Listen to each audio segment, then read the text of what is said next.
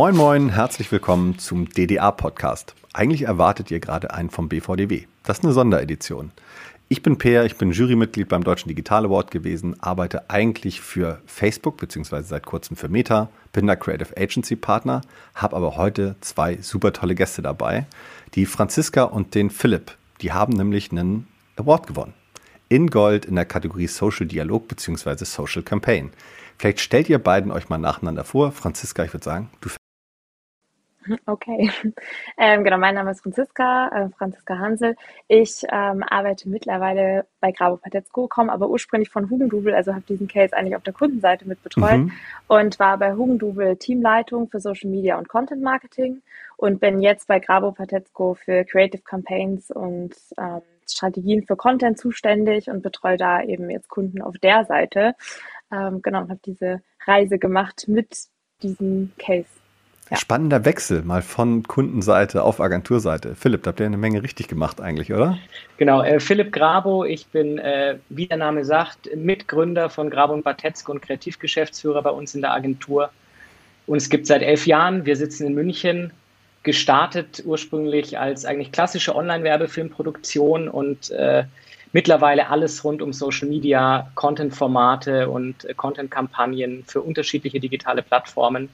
Ähm, genau, und auch schon viermal in Folge jetzt beim DDA gewonnen, was uns natürlich besonders stolz macht. Daher kannte ich euch auch schon aus, der, aus den alten Zeiten. Ich durfte ja auch euer Laudator sein an der Stelle. Ich, ich kenne euren Case natürlich, deswegen haben wir euch auch eingeladen. Aber vielleicht stellt ihr beiden den Case einfach mal vor. Vielleicht einmal so ein bisschen aus Agentursicht und vielleicht einmal so ein bisschen aus Kundensicht. Ähm, mal gucken, wer von euch möchte anfangen? Wer möchte loslegen? Agentur oder Kunde? Ich, ich kann gerne mal starten, weil das ist dann immer ganz spannend. Wir bekommen ja das Briefing und ich glaube, das ist bei dem Case auch spannend, weil ähm, wir haben Briefing für eine relativ klassische App-Kampagne eigentlich bekommen. Hugendubel hat in der Pandemie letztes Jahr eine neue App gestartet. Äh, die sollte zum Start beworben werden und der erste Gedanke da ist natürlich eine klassische App-Install-Performance-Kampagne, aber Hugendubel ist genau deswegen auf uns zugekommen, weil sie das eben nicht wollten ähm, und wir haben dann äh, eigentlich was komplett anderes gemacht, wo wahrscheinlich jeder Performance-Marketer erstmal die Hände über dem Kopf zusammenschlagen würde. Wir haben ein digitales Exit-Game gemacht für die Community von Hugendubel auf Instagram und Facebook und in der App unter dem äh, schönen, schmissigen Titel Das Labyrinth der verlorenen Bücher und haben eigentlich die Community erstmal in eine Story involviert, bevor sie dann in die App geführt wo wurden. Und das war so unser, unser Trick, ähm, dann noch einen größeren Hype zu machen und über Storytelling eigentlich die App bekannt zu machen. Ähm, genau. Cool. Franziska, ähm, aus Kundensicht, wie sieht's ja, aus? Ja, ich kann es aus Kundensicht auch nochmal sagen. Genau. Äh, ja, wie gesagt, wir ja damals Teamleiter für Social Marketing und ich habe zusammen mit der Estelle Traxel, die die ähm, App-Vermarktung gemacht hat bei Hugendubel und wir waren beide so, wir wollen was Innovatives machen und wir wollen von allem ausnutzen, dass Hugendubel so eine extreme Love-Brand ist, die so viele Fans hat in ganz Deutschland, mit der sich so viele Menschen identifizieren, die diese Buchhandlungen als Zuhause, wie wir so schön da sagen, manchmal auch ansehen. Und haben uns gedacht, hey, ähm, wir haben ein paar Gespräche geführt mit Agenturen und es war immer so Performance, Performance. Und wir waren dann so, nee, wir wollen was machen, was diese Kunden und die Menschen, die diese Marke lieben, bewegt und äh, denen ähm, die App, was auch die Buchhandlung für die Hosentasche, die Buchhandlung für zu Hause sein sollte, mitgeben sollte.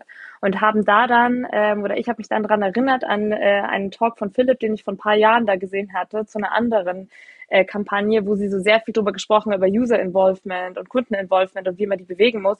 Und hat dann gesagt so, hey, äh, ich glaube, äh, ich habe da ein paar Leute, die müssen wir mal anschreiben, muss man mit denen darüber sprechen. Und so war das dann auch, dass das wirklich gefunzt hat, als wir dann so an einem Tisch saßen und dann gemerkt haben, okay, die haben Lust, mit Fans zusammenzuarbeiten. Wir wollen diese Fans mobilisieren für diese Marke und für diese neue App und ähm, sind da dann eben auf die Idee gekommen, hey, wir machen dieses Exit-Game und ähm, tricksen so ein bisschen, tricksen ist vielleicht das falsche Wort, aber führen so unsere Community und unsere Kunden in diese App ein und zeigen denen alle Interfaces, alle Sachen, die sie da machen können, in Form von einem Exit-Game, weil die Rätsel konnten ja nur mit der App gelöst werden und ähm, haben so die auch die Nutzersauer halt in dieser App ja auch extrem steigern können, weil die Leute ja wirklich da Zeit verbracht haben, um diese Rätsel zu lösen. Und das ist natürlich gerade mit der Community total aufgegangen und hat extrem viel Spaß gemacht auf beiden Seiten, glaube ich, ja. Ja, emotionales Performance-Marketing war das eigentlich über Social. Genau. Irgendwie total, irgendwie total, geil. Das hat mich an dem Case auch so fasziniert, irgendwie, dass, dass er das ausgemacht. Ähm, wie war denn genauso, wie sind die User denn da so durchgeführt worden? Für die Leute, die das jetzt nicht sehen. Also natürlich gibt es einen Case, den können wir bestimmt auch nochmal irgendwie in den Captions irgendwie verlinken, den Case-Film. Aber vielleicht könnt ihr noch mal einmal kurz sagen, wie war so der genaue Ablauf, wie war die Dramaturgie der Kampagne? Ähm, am besten einmal aus Agentursicht, oder? Genau, also was, was haben wir gemacht? Wir haben im Endeffekt eine kleine Agentenstory entwickelt. Also die Community auf den beiden Plattformen Facebook Instagram ähm, sind zu äh, virtuellen Agenten geworden. Die haben auch so einen kleinen Titel bekommen, was auch der Kampagnen-Hashtag war, äh, Weltensammler. Und ähm, haben dann drei Stories gelöst über drei Wochen hinweg. Also wir hatten drei, drei Missionen in drei Wochen und ähm, als Agentencrew hat die Community dann gemeinsam gerätselt. Also wir hatten quasi die erste Woche war Story zum Thema Crime und Thriller, die zweite Woche war eine Story zum Thema Liebesromane und die dritte Woche war eine Story zum Thema Fantasy.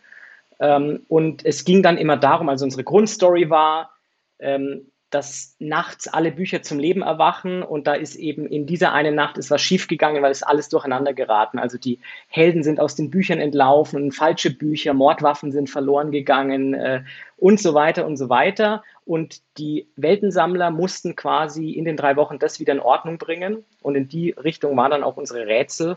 Ähm, es ging also darum, einmal eine Mordwaffe zu finden über unterschiedliche Hinweise und Videosnippets, Zahlencodes die ähm, dann aufgetaucht sind in Social Media und äh, genau. Ähm, das war so die Grundstory und es ging, und das war so der Clou, eben alles nur mit Hilfe der App. Das heißt, um immer dann das Rätsel final zu entschlüsseln, musste ich immer irgendwo einmal in die App gehen und was finden. Und deswegen haben sich halt alle in der Community dann die App runterladen müssen, in Anführungszeichen, und sie gleich irgendwie erlebt äh, im Rahmen von dem Game. Genau. Ja, super cool. Franziska, für dich äh, damals auf Kundenseite war ja auch immer noch besonders relevant, immer sowas wie Erfolg einer Kampagne. Ihr habt, äh, seid jetzt ja. natürlich für eine kreative Kampagne ausgezeichnet worden, aber es gab ja noch einen ganz anderen Erfolg neben dem Award. Vielleicht kannst du da noch mal ganz kurz zu sagen, wie erfolgreich die Kampagne dann eigentlich für euch war. Ähm, für uns war die auf jeden Fall sehr erfolgreich. Also einmal dahingehend tatsächlich, weil dieser unkonventionelle Ansatz so gefruchtet hat.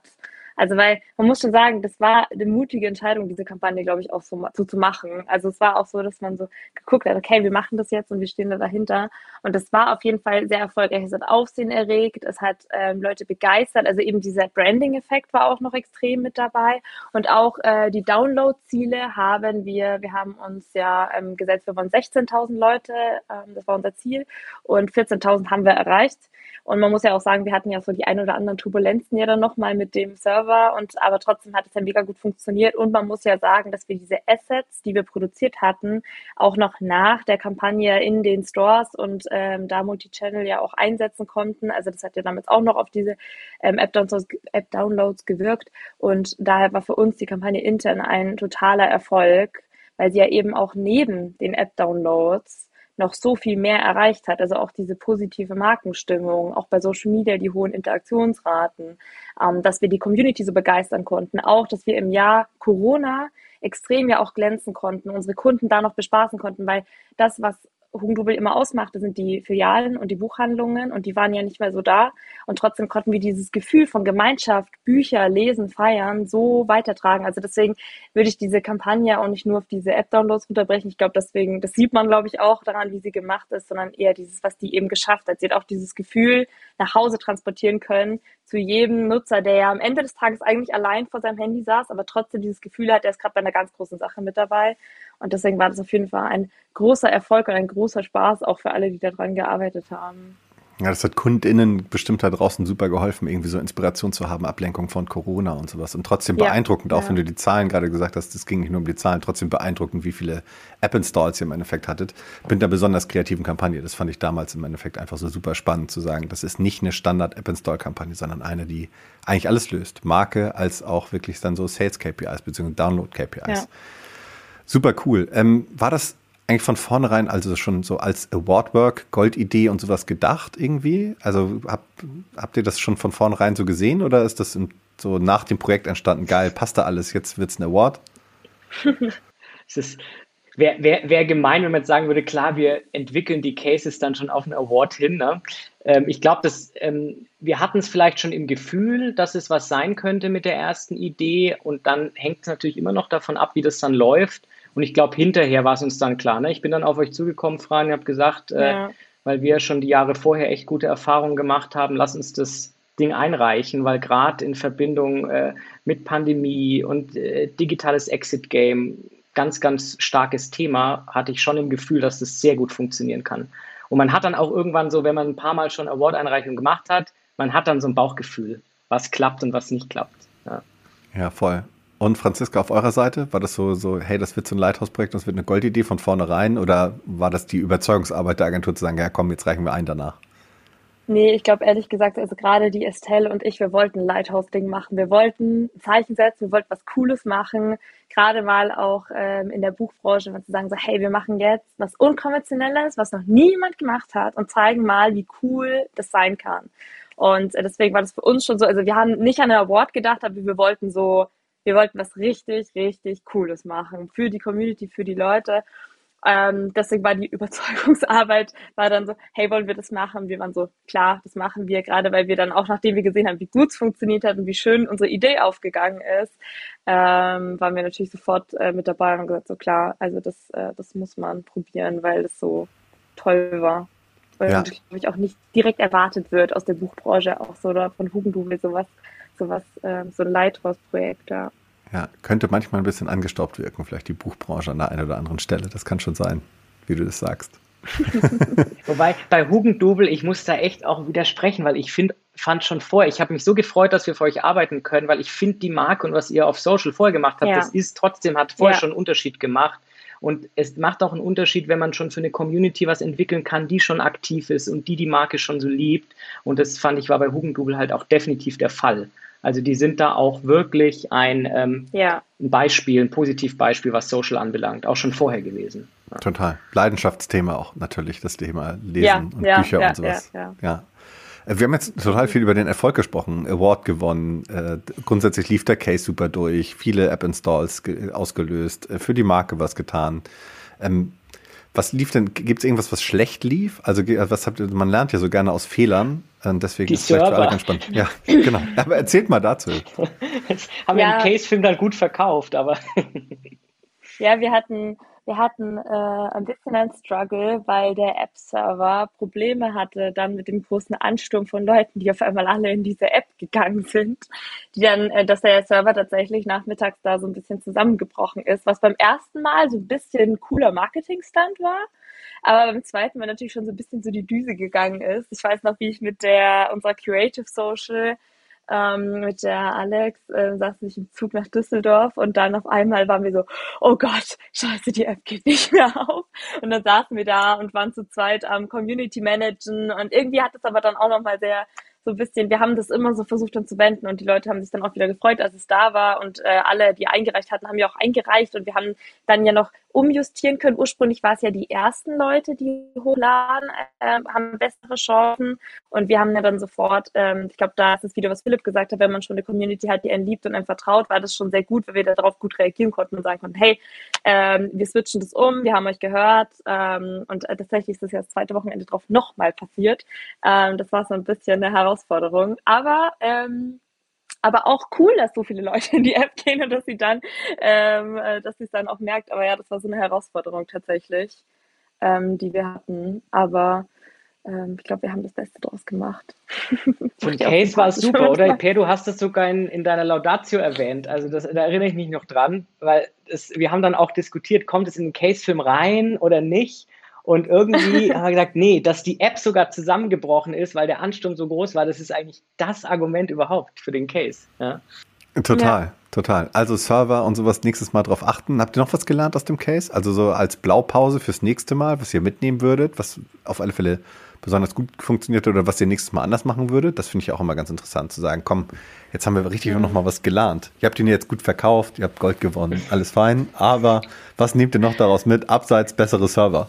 So jetzt genau, so Butter, Butter bei den Fischen, ne? Das ist jetzt immer die, die schwierigste Frage.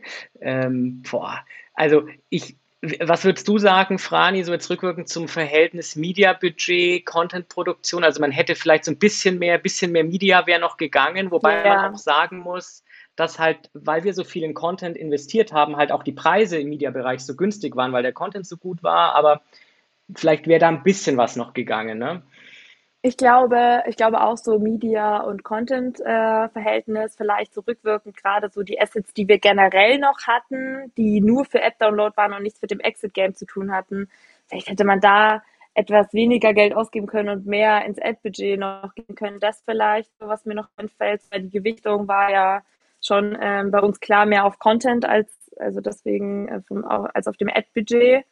Ähm, auf jeden Fall ähm, was wir aber noch gemacht haben bei der Kampagne, deswegen ist es kein richtiger Fehler gewesen, so, sondern aber das war was, was sehr wichtig war und was ich als Tipp, glaube ich, mitgeben würde, weil es, ähm, wir haben im Team dann irgendwann noch gemerkt, hier, wir brauchen noch jemanden, der die Community anspricht. Dann haben wir diesen Agenten ja auch noch mit reingemacht. Und da muss man sagen, dass der sehr viel später erfunden wurde, aber er wurde noch darauf reagiert. Also ich glaube, was man so empfehlen kann, ist so agil noch zu reagieren, wenn man dann merkt, wenn man schreibt dieses Exit-Game und man macht es und so und dann äh, gibt man das so ein paar Leuten und die arbeiten dich so durch und du merkst, boah, das ist gar nicht so einfach anscheinend.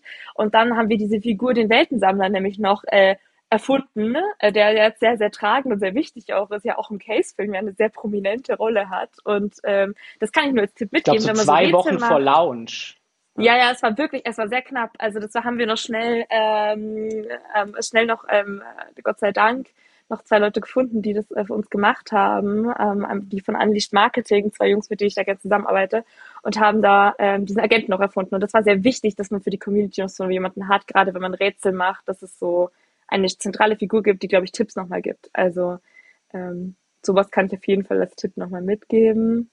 Ähm, und generell, was glaube ich sehr wichtig ist, ist immer Performance-Leute so früh wie möglich einbinden. Also das bete ich, glaube ich, immer, wenn die, die, die erste Idee steht, Performance-Leute dazu holen und mit denen zusammen das bauen, weil sonst hat es, glaube ich, keinen Sinn. So. Okay, also Agilität immer berücksichtigen, dass man ja. auch irgendwie spontan Änderungen vornehmen kann, vernünftig den Split Media und Kreation irgendwie im Blick haben. Ja. Aber auch äh, spannendes Learning, wie du auch irgendwie gerade gesagt hast, irgendwie Philipp, als auch du Franziska, welchen Wert eigentlich das Thema Kreation hat, ne? Wie wichtig sozusagen das ist, weil das dafür mhm. sorgt, dass dein, dass dein Media-Invest am Ende günstiger ist, weil der Impact von Kreation so stark ist. Ich finde, das ist auch immer noch mal ganz, ganz starkes Learning, ja. was wird häufig unterschätzt, wie viel auch wirklich auf dem ROI runtergebrochen Wert Kreation stiftet. Das finde ich immer noch Absolut. ganz spannend. Also bei, bei unserem Beispiel, vielleicht um die Zahlen noch in den Raum zu werfen, wir waren halb so äh, teuer wie der Durchschnitt von App-Install-Kampagnen auf Instagram und Facebook durch den Content und das Storytelling, was wir gemacht haben. Und ich glaube, das ist halt ein Brett einfach. Ja. Total. Zeigt, wie stark der Impact davon ja. ist. Total. Ja. Ähm, Lohnt sich mutig zu sein. Total. Aber es war am Ende auch kein Leichtsinn, weil ihr habt nicht nur darauf euch verlassen, sondern ihr habt ja im Endeffekt ja. auch vernünftig mit Media geplant, ein vernünftiges Konzept aus Learnings der vergangenen Cases im Endeffekt die auch noch einfließen lassen. Insofern, ich finde, es gibt nochmal einen Unterschied zwischen Mut und Leichtsinn, so, so da muss man immer mal ein bisschen mm. drauf achten, weil äh, ja. mutig ist, wenn man das irgendwie vernünftig basiert macht. Leichtsinn ist, wenn man einfach nur Dinge tut und mal irgendwie hofft, dass das dann irgendwie wirkt. Und das war ja schon sehr, sehr durchdacht irgendwie. Und da waren ja nur Profis am Werk. Und äh, vielleicht dann noch mal eine Frage dazu, warum ihr überhaupt irgendwie bei einem Award irgendwie teilgenommen habt. So, was ist denn grundsätzlich der Mehrwert, an so einem Award teilzunehmen? Intern aus Kundensicht natürlich und aus Agentursicht, das würde mich mal interessieren. Wer möchte zuerst von euch beiden? Ich, äh, Frani, magst du? Ja, okay. Ähm, aus Kundensicht, das ist, glaube ich, also Hugendubel hat ja auch schon mal den Marketing Intelligence Award gewonnen für was anderes so, aber ähm, auch für ein interaktives äh, Game übrigens. Ähm, aber ich glaube, es ist einfach irgendwie wichtig, auch mal ein Zeichen zu setzen, weil es ist was anderes, wenn man intern Reportings macht und die zeigt und alles, als wenn man dann nochmal sagt, hey, externe Jury, die nicht in unserer Branche ist, die das anders sieht mit anderen Augen, honoriert, was hier passiert ist. Und das ist, glaube ich, total, also einmal neben dem Persönlichen, dass das fürs Team ist, dass er wirklich Tag und Nacht ja reingeackert hat, hin zu, hey, es, ähm, ich glaube, es ist einfach ein guter Wegweiser dahin, dass man sich sowas auch trauen kann oder sowas machen kann. Und wie Philipp schon gesagt hat, Hugendubel ist eine Marke, die sowas immer wieder tut äh, und viel macht da schon in dem Bereich. Aber ich glaube, dann nochmal das mit äh, einem goldenen Award zu versehen, ist äh, das richtige Zeichen auch für andere Leute zu sagen, so hey, seid mutig und macht und ähm, ich glaube, dafür war das für uns halt attraktiv und wichtig auch. Ja. Total cool. Wird das Team gefeiert und man sieht auch, eine Fachjury sagt, das war ein richtig guter Job und nicht nur man selbst und die Agentur. Und man, ich finde, was auch immer ganz wichtig ist bei Awards ist, man teilt halt sein Wissen auch mit dem Markt. Also man hat ja auch nochmal eine Signalwirkung ja. in den Markt, was gerade so State of the Art ist. Das finde ich immer nochmal ganz wichtig. Und Philipp aus Agentursicht, was hast du? Warum macht ihr bei Awards mit? Also ich finde, erstmal ist es natürlich immer auch ein Zeichen ins Team. Ich finde, man kann auch seine Cases mal feiern und was man geleistet hat. Und es war es letztes Jahr leider nicht so, dass es irgendwie eine, eine schöne Award-Aftershow-Party gab, was ja auch immer ein netter Aspekt ist, aber wir haben uns trotzdem gefeiert. Also einmal das Signal fürs Team und dann richten wir als Agentur unsere Award-Strategie ganz, ganz eng an den Rankings aus. Also wir überlegen uns schon, wo wir, wo wir teilnehmen, um zum Beispiel im BVDW Kreativ-Ranking einfach ähm, eine Rolle zu spielen, ähm, wählen auch dementsprechend die Awards aus und das ist eigentlich unser Ziel, da, da reinzukommen und wir sind ja keine Riesenagentur und sind dann einfach wahnsinnig stolz, jetzt, dass wir zum Beispiel im zweiten Jahr im BVDW-Ranking unter den Top 30 sind, unter Namen wie Jung von Matt, Scholz und Friends als Grab und Batetzko. Mhm. Und ähm, das kommt dann natürlich auch zurück mit Kundenanfragen, die wir sonst nicht bekommen würden ähm, und ähm, auch einfach einer Wahrnehmung in der Branche für eine ähm, kleine, kreative, agile Agentur. Ja. ja, total cool. Wir haben, wir haben jetzt über 2020 gesprochen, daher stammt der Case ja eigentlich, weil er 2021 der Award war. Also schon relativ zurückliegend. Und ähm, jetzt geht es um die Frage der Zukunft. Was seht ihr gerade so für Trends und Entwicklungen irgendwie in dem Bereich? Also vielleicht einfach digitale Kommunikation oder auch einfach direkt in der Kategorie Social beziehungsweise Social Dialog oder Kampagnen. Was passiert da gerade so? Wie habt ihr so den Blick auf den Markt?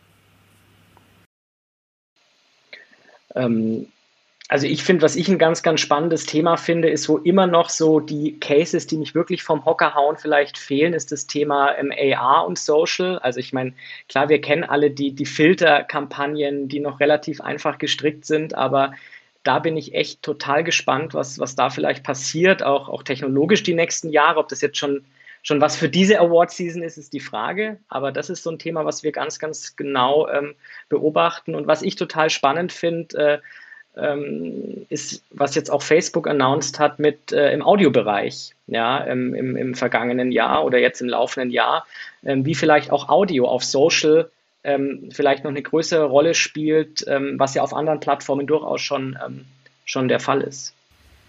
Total. Passt super, dass du Audio nennst, wenn wir gerade über Audio und Podcast genau. gerade auch gerade voll in einem Audioformat unterwegs sind. Nächstes Mal vielleicht in irgendeinem Room bei Facebook oder so. Mal schauen. Richtig, ja. Ja, ja, aber spannende Themen. Auch gerade das Thema Augmented Reality sehe ich ähnlich. Das ist, das ist ganz, ganz spannend. Und Franziska, wie ist dein Blick darauf?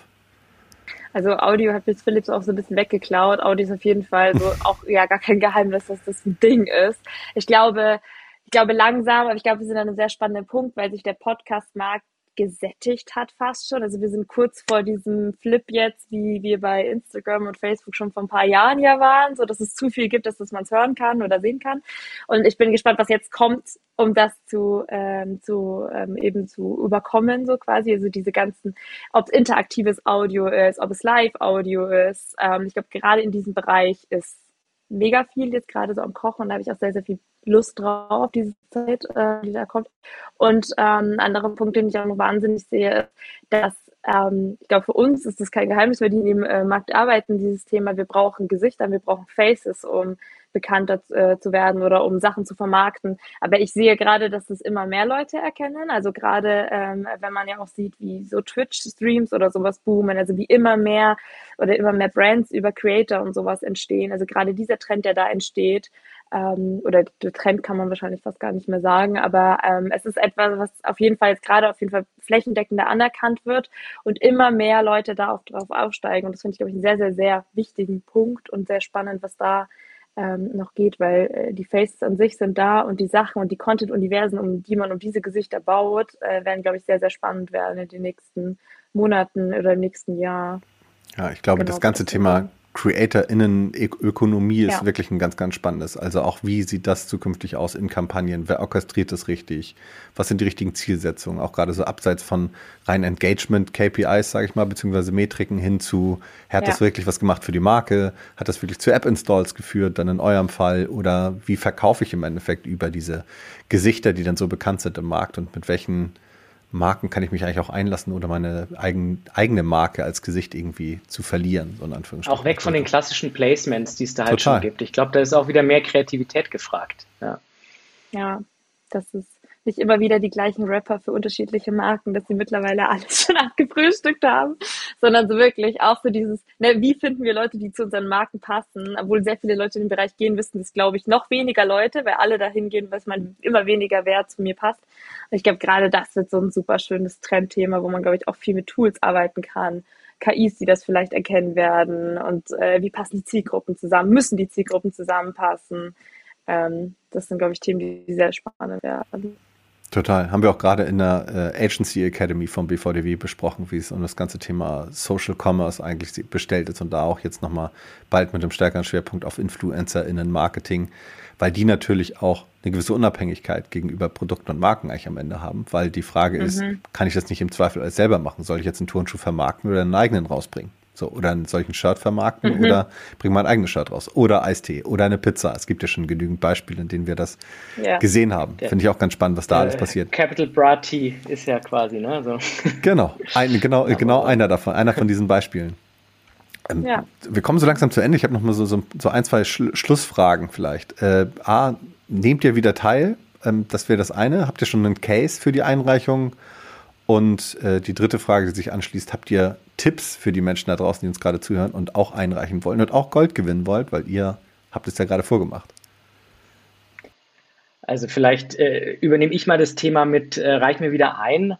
Ähm, es könnte knapp werden dieses Jahr, weil ähm, wir ja nicht an der Award Season unsere Kampagnen ausrichten, bekanntermaßen ähm, auch wenn das schön wäre. Und ich weiß nicht, wahrscheinlich werden die Cases, an denen wir jetzt gerade dieses Jahr arbeiten, nicht rechtzeitig fertig. Ähm, die sind dann was für den DDA äh, ein Jahr später.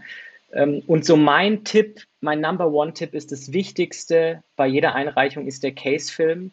Ähm, in meinen Augen, da sollte man nicht sparen, ähm, da sollte man ein gutes Team dran setzen. Das ist nicht Praktikantenaufgabe in der Agentur oder Junioraufgabe weil eine große Kampagne runterzubrechen auf unter zwei Minuten und das visuell dementsprechend auch wie die Kampagne aussehen zu lassen, damit entscheidet sich, finde ich, irgendwie 80 Prozent des Award Cases. So mein Number One Tipp.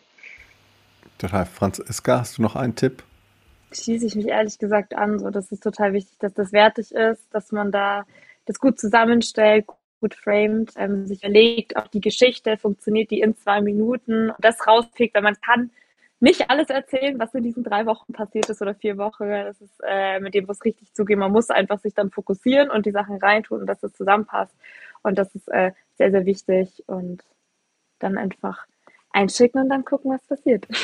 ja, ich bin, ich bin da ehrlich gesagt ganz bei euch. Also so ein Film hilft immer total. Auf der anderen Seite, wenn man das, das Kapital jetzt nicht dafür hat oder nicht, nicht die Möglichkeit, einen Film zu machen, dann ist es einfach die kurz und knackige Aufbereitung weil man muss als Jurymitglied geht man schon eine Menge Cases durch, das kann ich euch sagen. Mhm. Das ist nachher irgendwann nach so einem langen Tag echt anstrengend, die alle durchzugehen. Und natürlich äh, muss man die auch nochmal vorstellen, wer dann so auf der Shortlist ist und wer da irgendwie mit teilbekommen soll. Und das ist dann schon eher so ein Elevator-Pitch und da braucht man genügend Munition, sage ich jetzt mal, um den, ja. den anderen Jurymitglieder und Mitgliederinnen irgendwie vernünftig zu verkaufen. Und da hilft halt ein Film oder halt ein paar Silver Bullets, die man hat. Und das ist eine knackige Argumentation am Ende. Ja, ja, ich hoffe, das nehmen sich einige zu Herzen und hören auf eure Tipps und reichen coole Cases ein. Danke, Franziska, danke, Philipp, das war super. Ich würde mich freuen, wenn ich nächstes Jahr wieder Cases von euch sehe, falls ich wieder in der Jury sitze. Und ja, vielen Dank an euch beiden. Danke, danke dir, hat sehr viel Spaß gemacht. Danke, mir auch. Ja. Wir könnten noch Stunden reden. Vielleicht machen wir irgendwann mal eine Fortsetzung. Danke euch. Eigenen Podcast. Ja, genau. Danke. Danke ciao, ciao. Dir. Tschüss da draußen. ciao. ciao.